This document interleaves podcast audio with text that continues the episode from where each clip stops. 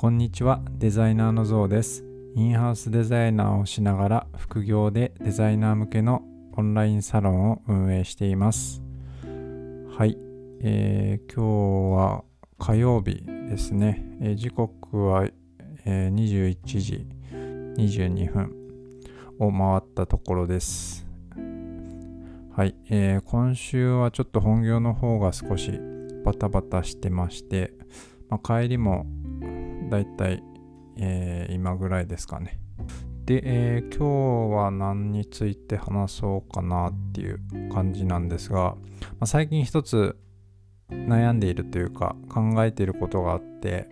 まあ、今、えデザイナー向けのオンラインサロンをやらせていただいてるんですが、えーまあ主に初学者向けに役立つ情報とかを提供させていただいたりあとはデザインの添削ですね、まあ、依頼があれば随時、えー添削させていただくっていうような形で運営してるんですがまあ、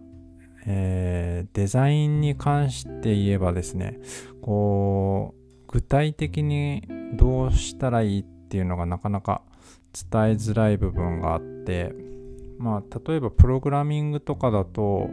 まあ最初はまずこれとこれをやって次はこれをやってみたいな、まあ、ある程度カリキュラムが組めると思うんですがデザインに関して言えば、まあ、そういったその作業をを積み重ねてもなかなかあのーまあ、その通りにやってじゃあそのデザインうまくできるのかって言われると、まあ、そうでもない部分があって、まあ、どちらかというと結構感覚に、えー依存してる部分があるのかなっていうふうに感じてます。でうんまあこれを体系化して伝えるっていうのは今のところちょっと自分の中ではあまりこうピンときてないというか何をどう伝えていいのかっていう悩みがありまして、えーデザインを見てでそのデザインに対してのフィードバックを繰り返すことである程度蓄えられていくものなのかなっていうふうに思ってます。で自分も結構そういうまあ何かを見て学んだっていう記憶はなくてまあその時々のデザインを、えー見てもらってダメ出しをもらってで自分の中で、えー納得して、まあ、それの積み重ねかなっていう風に感じる部分があってでやっぱりそれってすごく時間がかかかかるんですよね。で僕の場合だと、まあ、24とかからデザイナーを始めて、まあ、結構デザインに関してはですねまあうーんまあ45年ぐらいは全然自分の中でしっくりくることがなくてなんかいつも不安な気持ちでした。で、まあ、特にその正解がないって言われる分野なので何がこう正しくて何が間違いなのかっていうところの、えー指針みたいなところがなかなか定まってなくてでいっつもこう恐る恐るどうですか？みたいな形であの構成を出してた記憶があります。で多分デザインを始められた方って必ず、えー皆さんそういう心境だと思うんですよね。でうーんまあ今僕は、えーデザイナーを始めて10年ぐらい14年ぐらい経つんですがまあさすがにまあこれはありでこれはなしっていう、まあ、自分の中でのパターンみたいなものがある程度確立されててまあそんなにこう大きく外れを出すことっていうのは、まあ、以前よりは少なくなってきたかなっていうふうに思っててでやっぱりそういう感覚に至るまでにすごくこうトライエラーっていうか、まあ、手を動かして実際デザインを作ってで、えーまあ、何がダメなのか何が自分に足りないのかっていうところを、えー、いつも素直に吸収していった、まあ、積み重ねでしかないのかなというふうに感じてます。で、まあ、参考書とかもあるのはあるんですが例えばまあそのよくある整列とか近接とかあとはまあ配色とか、まあ、基礎的な部分っていうのは、えー、具体的な知識として蓄えられるんですがじゃあそれを知ったからって言って次の日からすごくいいデザインが作れるかって言われるとそうではなくてやっぱりそのそういう知識を蓄えた上でじゃあその知識をどういうふうに生かしていくかっていうとこがすごくデザインは難しいなっていうふうに思います。まあその生かし方知識の生かし方がわからないっていう部分でつまずく人も多いのかなっていうふうに思いますね。うん。まあ、僕もそんなにこう100%これが正しいっっていう風に思いながらデザインって作ってなくてまあこういう色が合うんじゃないかなとかこういうレイアウトの方が何か引きつけるんじゃないかなとかまあある程度手探りで、まあ、今でもやっててまあそれの、まあ、組み合わせが、まあ、ある一定のレベルに達し達することができれば、まあ、自分の中では、まあ、一つの正解なのかなっていうような形で、まあ、仕事は進めてます。うん、そうですね。やっぱりその自分の中でのそのハードルというか、まあ、ここをクリアできないとっていうのは今はあるんですが、まあ、昔はそのハードルすらもどの段階が OK なのかっていうのも全くわからない状態で本当に、えー、目の前が真っ暗な状態で恐る恐るやってた時期があります。で、たとうんまあ、その時期に仮にその例えば先輩から、まあ、こういう時はこれとか、うん、これは、うん、ないでしょみたいなうん、っていう風にあのいろいろフィードバックをもらってたんですけどそれが自分の中でなぜそれがダメなのかっていうところすらも分からなくて本当に、えー、闇に落ちてた時期がありますね。うん、やっぱりデザインはその教えてもらうっていうよりも自分の中でこう腑に落とすというか自分のパターンをいくつも作り上げていくしかこう活路はないんじゃないかなと、まあ、あとは若干のセンスが必要かなと思います、まあ、本当にセンスがなくてもっていう説もあるんですが実際はあのセンスが全くないとあの少ししんどい場面が出てくると思います。あの自力だけではどうにも抗えない時期っていうのは必ず出てくると思います。なのでそこで、まあ、ある程度のセンス、まあ、センスもあの生まれつきのものもあるとは思うんですが、まあ、勉強すればセンスっていうものもある程度身につくものだとは思ってるのであのまあ言い方変えれば誰でもできる職業っていう認識ではいます。ただまあ人それぞれそのハードルハードルというか、まあ、その感覚をつかむまでにかかる時間っていうのは個人差はあると思ってて、うん。まあ、つかみやすい人もいればつかみづらい人もいる、まあ、僕は結構あのー、つかみづらいタイプの方で新しいデザインとか考える時もめちゃくちゃ時間がかかるし、うんまあ、そういうのがパッと思いつく人っていうのはあの、まあ、少しこうそういうデザイン思考というかそういうセンスの部分が人より長けてるんじゃないかなっていうふうに思います。まあ、だからといって、あの、それが仕事の優劣に大きく関わるっていうことはありません。ありませんというか、あの、ないですが、うん。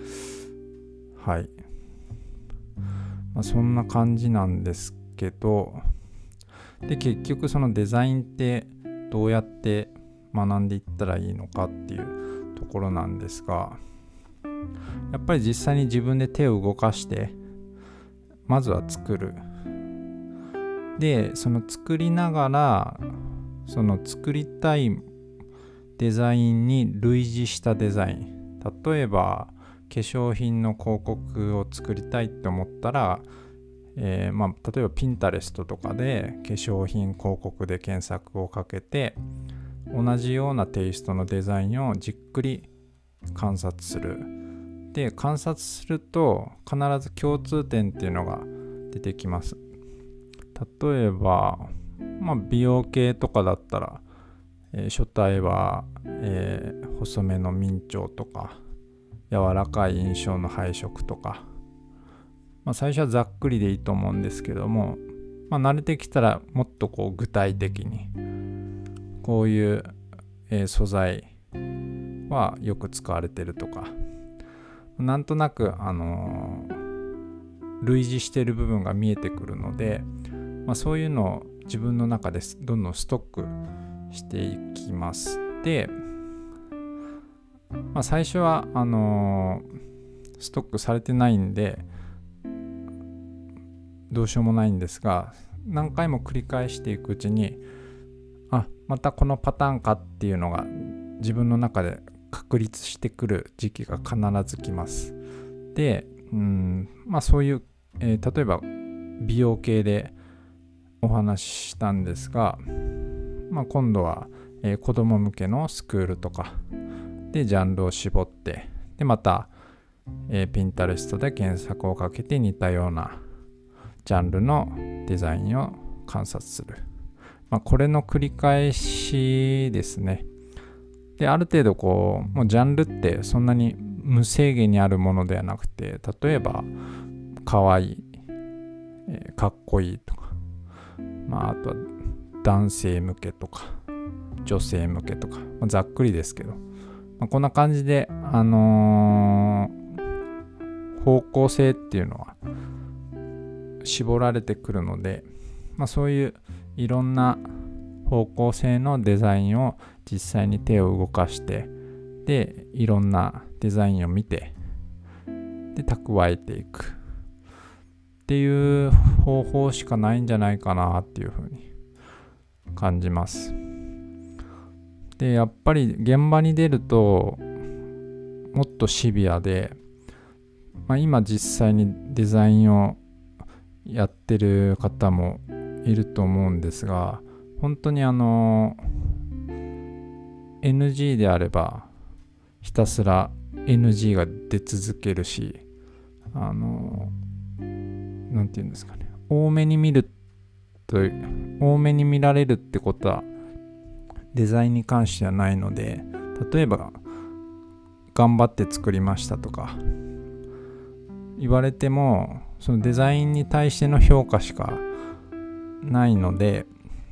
それが悪ければもちろんどんなに時間をかけてもダメだし逆に、えー、30分で作りましたって言われたものがめちゃくちゃクオリティが高ければあいいねっていう風になるし、まあ、時間じゃなくて本当にデザイナーはあのどれだけいいものを生み出せるかっていうところに尽きるのかなというふうに感じています。なのでまあ本当にプロ野球とか、まあ、そういったこう結果を出さないと生き残れない世界に少し、まあ、似てる感じはしますね。似てる感じはするというか、まあ、そういう世界だと思った方がいいですね。あの何時から何時まで働いたからお給料くださいっていうようなスタンスだと、えー、まず続かないですね。なので、まあ、そういうこう現場に出た時にきっちり責任を果たせるように今のうちから自分のアウトプットするものの精度を高めて、まあ、最初は誰でも無理なので、まあ、そこを少しずつ、えー、フィードバックを受けながら受け止めてブラッシュアップして精度を高めていく、まあ、この繰り返しでしかないかなっていうふうに今は思ってます、なので最初はですねやっぱりうまくできなくて辛い部分はあると思うんですけど、まあ、最低でも1年は、ま、デザインに関しては毎日触れるようにしてあの自分の感覚というか目を肥やすというかまあ料理と一緒ですよね。うまいものを食べて感覚を養っていくっていう習慣をつけることをお勧めします。はい。あのデザインが難しいと言われる理由はこういううまく体系化できないえー、部分っていうのが教える側にもある。っていうところをまずは認識してもらって、まあ、あとはどんどん、えー、自分で引き出しを増やしていくっていう工程しかデザイン力を養っていく術はないのかなというふうに感じてます。まあ、もちろんスクールでもある程度のところは習うんですが、まあ、それだけではどうしても足りない部分があるので、まあ、あとは、えー、まあ、僕がやってるオンラインサロン、まちょっと宣伝みたいになるんですが、まオンラインサロンみたいなところを活用してもいいですしとにかくモチベーションが保てるようなところでさらに磨きをかけていくっていう風にすれば、まあ、現場に入った時に、まあ、そのままうまく、えー案件にも携われていくんじゃないかなっていうふうに感じてます。まあ、本当にうん、まあ、デザイナーは、まあ、僕も今でも難しい仕事だなっていうふうに感じてますが、まあ、それ以上に面白い部分もあるし、まあ、達成感も半端じゃないので、まあ、ぜひあの諦めずに挑戦していってほしいなっていうふうに思います。ではまた。